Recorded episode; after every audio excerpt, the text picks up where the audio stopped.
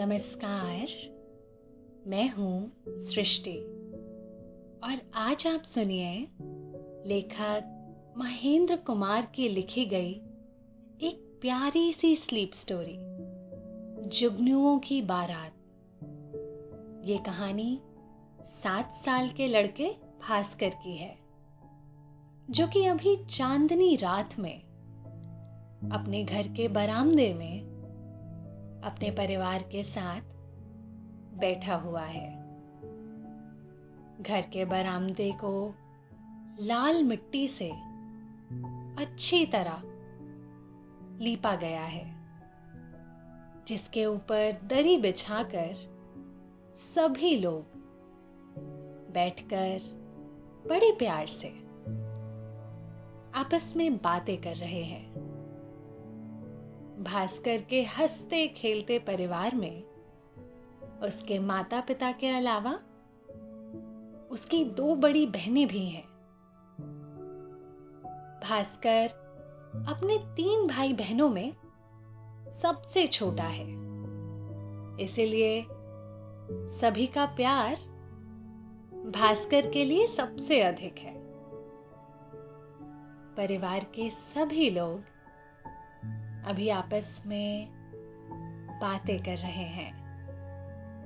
लेकिन भास्कर का ध्यान उनकी बातों से हटकर घर के बरामदे के चारों तरफ़ घूम रहे लाखों जुगनुओं पर है,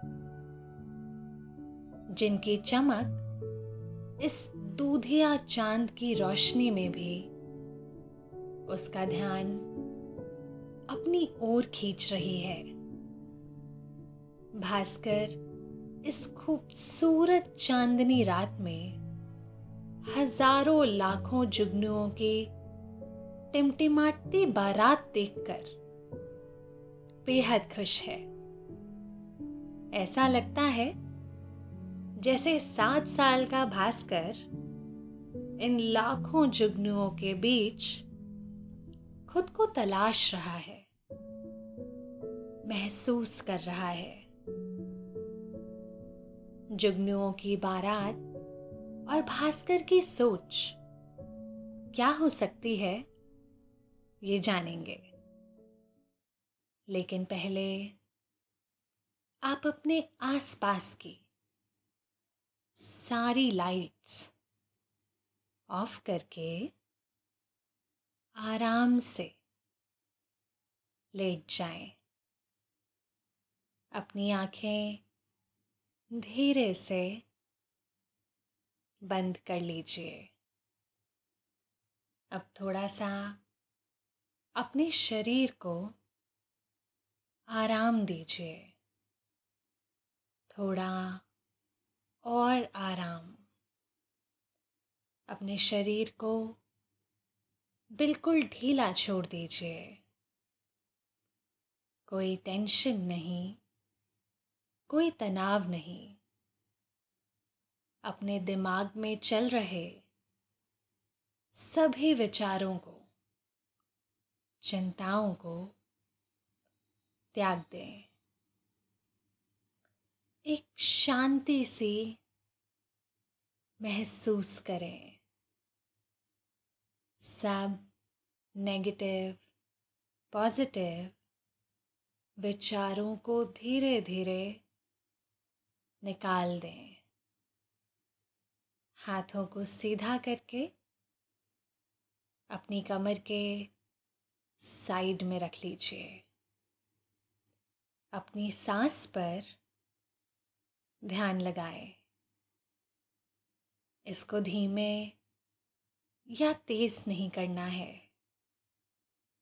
बस ध्यान देना है कि कैसे वो आपके नाक गले में होते हुए आपके अंदर प्रवेश कर रही है। और कैसे वो आपके गले और नाक के माध्यम से वापस निकल रही है। मन शांत, एकदम शांत होता जा रहा है। आप बहुत अच्छा महसूस कर रहे हैं। खुद को काफ़ी हल्का फील कर रहे हैं। सब तरफ़ शांति ही शांति है। सुकून है, खामोशी है। ऋतुएँ छह प्रकार की होती हैं। वर्षा, ग्रीष्म, शरद, हेमंत, शिशिर और बसंत। इन सभी ऋतुओं का अपना एक अलग महत्व होता है। लेकिन इन छह ऋतुओं में बसंत ऋतु को ऋतुओं का राजा माना जाता है। क्योंकि बसंत ऋतु में ना तो ज़्यादा गर्मी होती है और ना ही ज़्यादा ठंड। इस ऋतु में मौसम सामान्य रहता है। बसंत ऋतु में पेड़ों पर नई कलियाँ नए फूल खिलते हैं। इसीलिए इस दौरान प्रकृति की असीम सुंदरता का संपूर्ण रूप देखने को मिलता है, जिसे देखकर लोगों के चेहरों पर अक्सर खुशी देखने को मिलती है। मन जैसे आनंदमय गीत गाने लगता है।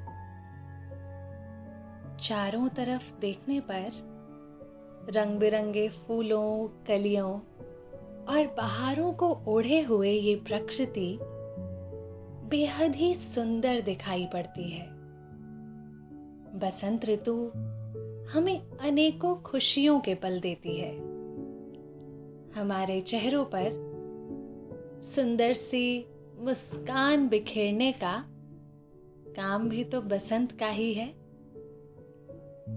बसंत ऋतु सिर्फ़ हम इंसानों के लिए ही नहीं, बल्कि कई पक्षियों मधुमक्खियों और कई छोटी बड़ी तितलियों के लिए भी खुशियों की सौगात लाती है।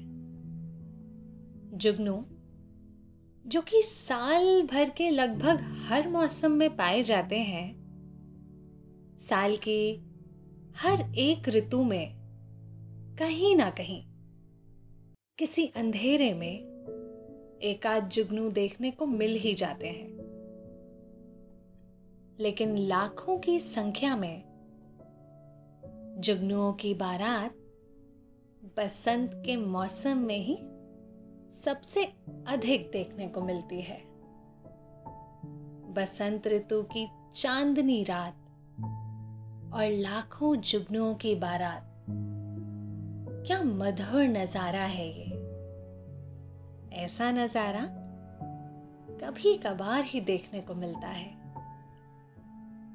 चांदनी रात में अपना एक अलग प्रकाश बिखेरते हुए लाखों जुगनू ऐसे मालूम पड़ते हैं जैसे लाखों करोड़ों जुगनुओं की ये टोली प्रकृति के खूबसूरत अंगों पर दस्तक देने को तैयार हो। इन लाखों जुगनुओं में सभी जुगनुओं का प्रकाश एक समान दिखाई पड़ता है। किसी का प्रकाश एक दूसरे के समक्ष जरा भी कम नहीं है। इनमें कौन राजा है और कौन एक आम जुगनू? इसका फ़र्क कर पाना भी लगभग नामुमकिन है। ना कोई छोटे बड़े का भेद। सभी लोग एक समान। अपने प्रकाश से चारों तरफ़ रोशनी बिखेरने का काम कर रहे हैं, जिन पर अभी भास्कर की नज़र है। पूरे एक घंटे से भास्कर इस खूबसूरत नज़ारे को एक टक अपनी आँखों से निहार रहा है। ऐसा लगता है जैसे भास्कर इन जुगनुओं से कुछ कहना चाहता हो। इनसे दोस्ती करना चाह रहा हो। थोड़ी ही देर बाद भास्कर ने अपना एक हाथ सामने की तरफ़ उठाकर अपनी हथेली को ऊपर आसमान की तरफ़ कर दिया। इस उम्मीद और इस आस के साथ कि कोई एक तारे की तरह टिमटिमाता जुगनू उसके कोमल हाथों पर बैठेगा। फिर उसके बाद वो उस टिमटिमाते प्यारे से जुगनू से कुछ बातें करेगा। बातें, प्यारी सी बातें। अपने मासूम से दिल की बातें। जो उसने आज से पहले कभी किसी से नहीं की हैं। आज वही सारी बातें वो इन जुगनुओं से करना चाहता है। भास्कर को सामने की तरफ़ अपनी हथेली फैलाए हुए अभी महज पाँच मिनट ही बीते थे, कि तभी इतने में एक नन्हा सा टिमटिमाता जुगनू उसकी हथेली पर आ बैठा। अपनी हथेली पर जुगनू को बैठता देख भास्कर बेहद खुश हुआ। पहले तो काफ़ी देर तक वो उस जुगनू को एकटक देखता ही रहा। लेकिन फिर अगले ही पल उसने उस नन्हे टिमटिमाते जुगनू से एक सवाल पूछ लिया। हे जुगनू, क्या नाम है तुम्हारा? तुम कहाँ से आए हो? भास्कर के उसकी हथेली पर बैठे जुगनू से किए गए ये मासूम से सवाल उस जुगनू तक तो नहीं पहुँच सके।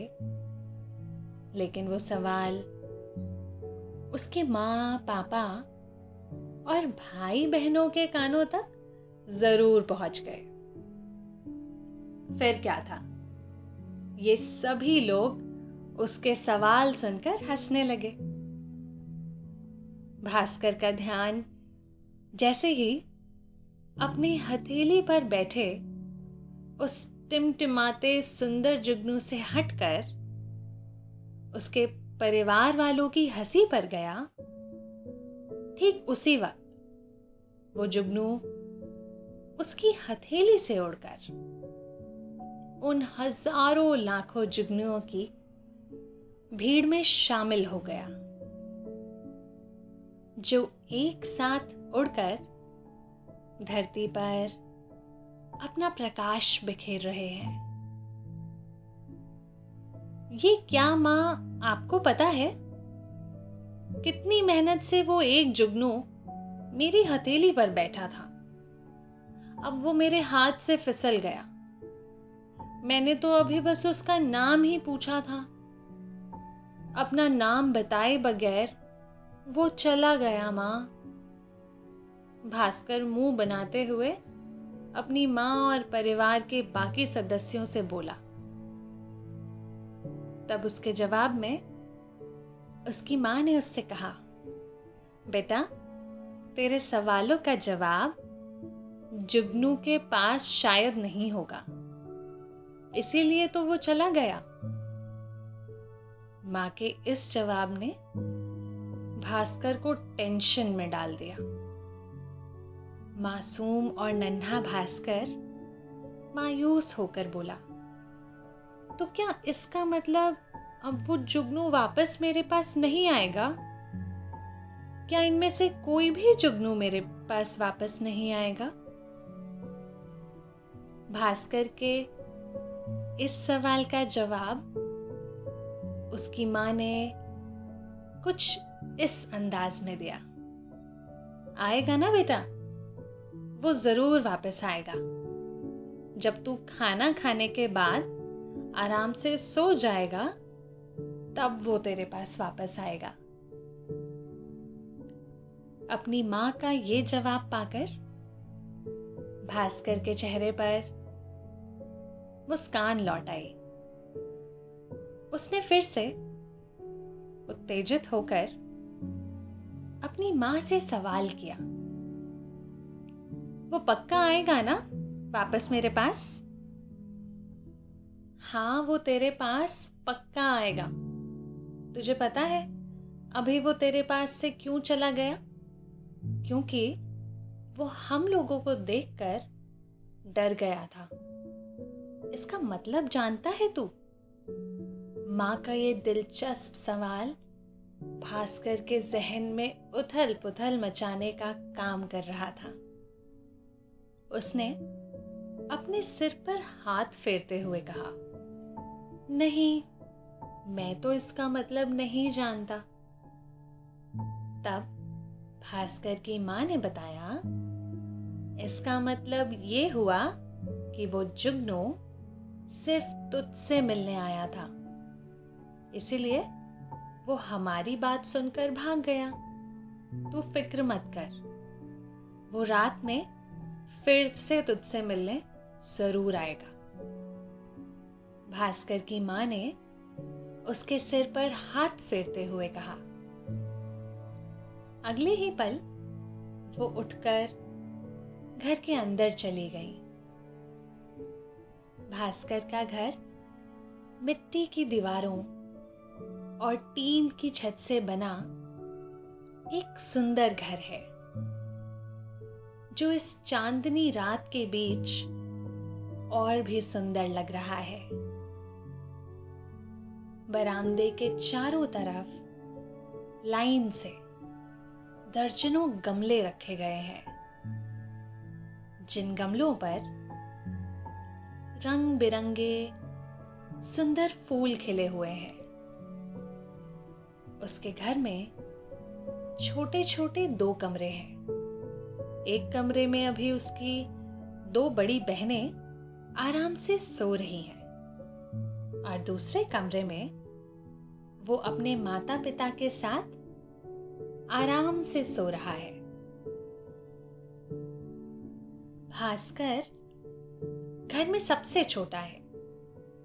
इसीलिए तो उसके माता पिता उसे सबसे अधिक प्यार करते हैं।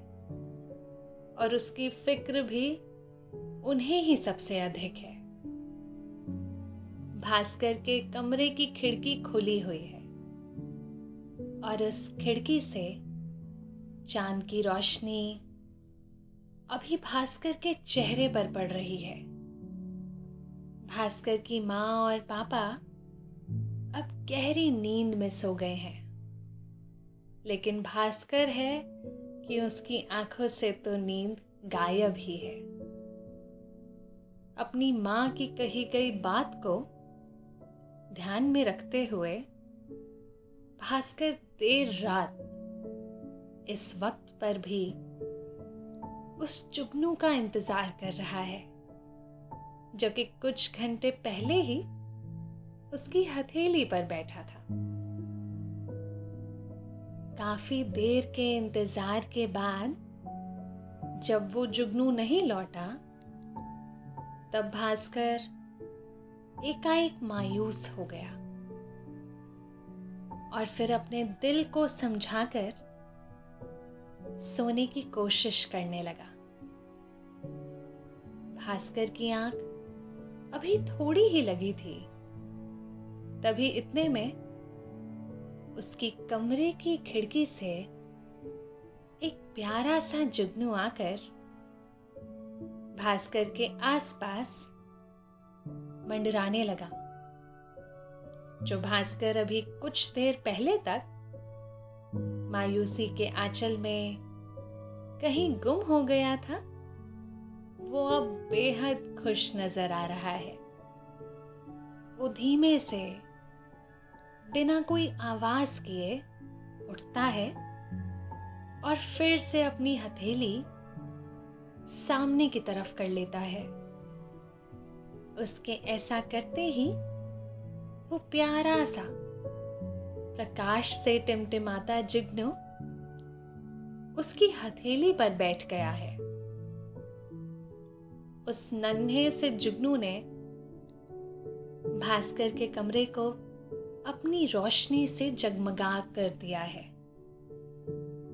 उस नन्हे से जुगनू ने भास्कर के कमरे को अपनी रोशनी से जगमग कर दिया है। भास्कर महज सात साल का बच्चा ज़रूर है, लेकिन इस बेहद छोटी उम्र में भी उसे अपने माँ बाप की फ़िक्र है।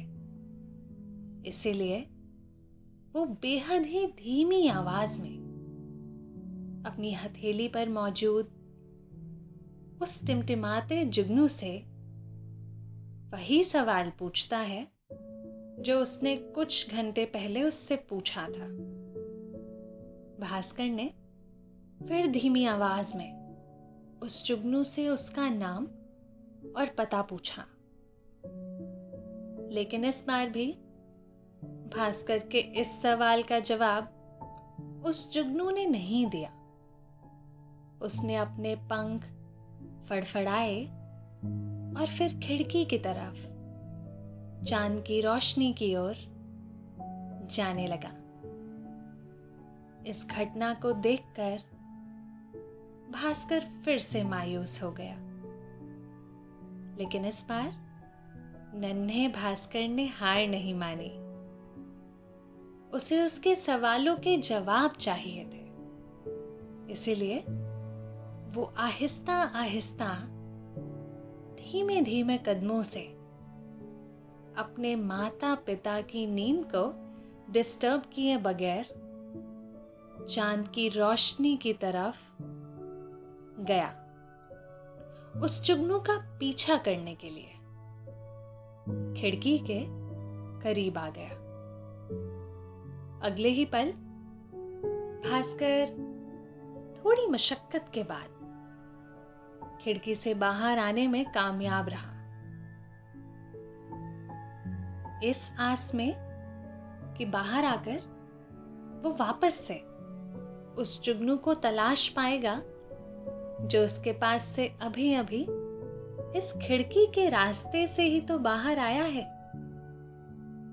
खिड़की के रास्ते जैसे ही भास्कर के कदम बाहर बरामदे पर पड़े, वैसे ही उसने देखा कि बाहर का स्वरूप वैसा नहीं नज़र आ रहा जैसा कुछ देर पहले तक नज़र आ रहा था। कुछ देर पहले तक तो चारों तरफ़ सन्नाटा छाया हुआ था। रात ने सभी को अपने आवेश में घेरा हुआ था। लेकिन यहाँ तो देखने से पता चलता है कि अभी रात नहीं, बल्कि अभी तो दिन हुआ है। दिन की रोशनी, सूरज की सुंदर धूप, भास्कर के कोमल अंगों पर पड़ रही है। लेकिन भास्कर तो मासूम है, जिसे अभी जो सामने नज़र आ रहा है, वही मधुर और रोचक लगने लगा है। चारों तरफ़ रंग बिरंगे सुंदर सुंदर फूल खिले हुए हैं। कई सुंदर पेड़, जिनमें सुंदर लताएँ बिखरी पड़ी हैं। चारों तरफ़ पक्षियों का मन को लुभा देने वाला स्वर। भास्कर का ध्यान अपनी ओर खींच रहा है। भास्कर अपने कदमों को थोड़ा और आगे की ओर तरफ़ करता है। तभी उसे महसूस होता है कि एकाएक फूलों और पत्तियों की बारिश लगातार उसके ऊपर हो रही है, जो उसे एक अलग और सुखद एहसास दे रही है। इसी सुखद एहसास के बीच अचानक भास्कर का ध्यान टूटता है। उसे वापस से अपने घर की याद आती है। इसीलिए वो पीछे मुड़कर देखता है तो पाता है कि उसका घर भी अब उसे कहीं नज़र नहीं आ रहा। ये सब देखकर कुछ देर तो वो काफ़ी टेंशन में आ जाता है। लेकिन अगले ही पल, वहाँ पर कुछ ऐसा होता है जो उसे फिर से अपनी ओर आकर्षित करता है। भास्कर के दाहिने हाथ की दिशा से कोयल की एक प्यारी सी आवाज़ उसे सुनाई दी। कोयल की यह धुन बेहद ही प्यारी और सुरीली है, जिसने भास्कर को खुशी से झूमने को मजबूर कर दिया है। अपनी ही चाल में मदमस्त भास्कर, कोयल की सुरीली, प्यारी सी आवाज़ की ओर खींचा चला जा रहा है। भास्कर ने कुछ पंद्रह बीस कदम आगे बढ़ाकर देखा तो पाया कि बुरांश के पेड़ पर कोयल का एक जोड़ा बैठा हुआ है। ऐसा लग रहा है जैसे दोनों कोयल आपस में कुछ प्यार भरी बातें कर रहे हैं। डाल पर बैठे अब उन दोनों कोयल की नज़र भी भास्कर पर पड़ गई है। जिस तरह से भास्कर एक टक कोयल के उस प्यारे से जोड़े को निहार रहा है ठीक उसी प्रकार। ठीक उसी प्रकार वे दोनों कोयले भास्कर को भी टुकुर टुकुर दिखी जा रही हैं। देखने और निहारने का ये क्रम थोड़ी देर आहिस्ता आहिस्ता आगे बढ़ रहा है। तभी अचानक किसी के पंख फड़फड़ाने की आवाज़ आती है। भास्कर कोयल के उस जोड़े से अपना ध्यान हटाकर बुरांश के वृक्षों के पीछे देखने लगा है। उसे कुछ दूरी पर अपने बड़े बड़े नीले और हरे रंग के पंख फहराए हुए एक बेहद ही सुंदर मोर दिखाई दे रहा है। भास्कर उस सुंदर से मोर को कुछ देर तक अपनी प्यारी प्यारी दो आँखों से निहार रहा है। फिर कुछ देर बाद वो उस मोर के पास पहुँच गया। मोर ने भी बड़े प्यार से भास्कर को देखा। वो भी कुछ कदम चलकर भास्कर के नज़दीक आया। भास्कर ने अपने कोमल से नाजुक हाथ मोर के पंखों पर लगाए। भास्कर मोर के बड़े बड़े हरे और नीले पंखों कर, पंखों को छूकर उसकी संरचना को समझने की कोशिश कर रहा है। थोड़ी देर बाद मोर वहाँ से चला गया। भास्कर ने मोर को अपने हाथों से रुकने का इशारा किया, लेकिन वो नहीं रुका। भास्कर के चेहरे पर मोर के उसके पास से जाने की हल्की मायूसी है। लेकिन उसकी ये मायूसी तब मुस्कान में बदल गई, जब उसे पास में ही सूरजमुखी के पौधे की जड़ पर एक चमकीला पत्थर दिखाई दिया। भास्कर ने तेज़ी से जाकर उस चमकीले पत्थर को उठाया। पत्थर मानो शीशे की तरह चमक रहा है, जिसकी चमक भास्कर की आँखों में सूरज की हल्की रोशनी की तरह आ रही है। जिस कारण भास्कर का एक हाथ उसकी आँखों पर है और दूसरा हाथ उस पत्थर पर, जिससे उसने उस चमकीले पत्थर को पकड़ा हुआ है। वो उस पत्थर को लेकर वापस आ रहा है। धीमे धीमे अपने नन्हे से कदमों से इस बार पीछे मुड़ने पर उसे अपना घर दिखाई दे गया। जब इस बार भास्कर को उसकी आँखों के सामने उसका घर नज़र आया तो वो एक मदमस्त कदमों की चाल में घर की खिड़की की तरफ़ गया। उसने एक नज़र अपने हाथ पर मौजूद उस पत्थर पर दौड़ाई, जो अभी भी किसी शीशे की तरह चमक रहा है।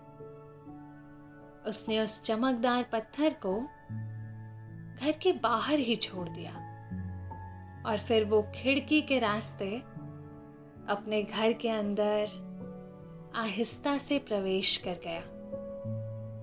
अगले ही पल भास्कर वापस से बिस्तर पर अपने माता पिता के साथ उनके बीच में पहुँच गया। कितने हसीन होते हैं ना। बचपन के सपने, ऐसे खूबसूरत सपने, जिनकी ना तो कोई सीमा होती है और ना ही कोई अंत। हर दिन एक नया सपना, एक नई जिज्ञासा, एक नई उम्मीद और कई प्यारे, खूबसूरत से सवाल। जिनका जवाब ढूँढने की प्यारी सी कोशिशें न जाने कितने ही भास्कर हर रोज करते हैं। उनकी ये कोशिश बेकार नहीं जाती। हर रोज उन्हें उनके सवालों को सुलझाने का कोई ना कोई ज़रिया मिल ही जाता है। जिनका संबंध भी कहीं ना कहीं उनके सपनों से ही होता है। वे प्यारे से खूबसूरत सपने, जिन्हें वो हर रोज देखा करते हैं।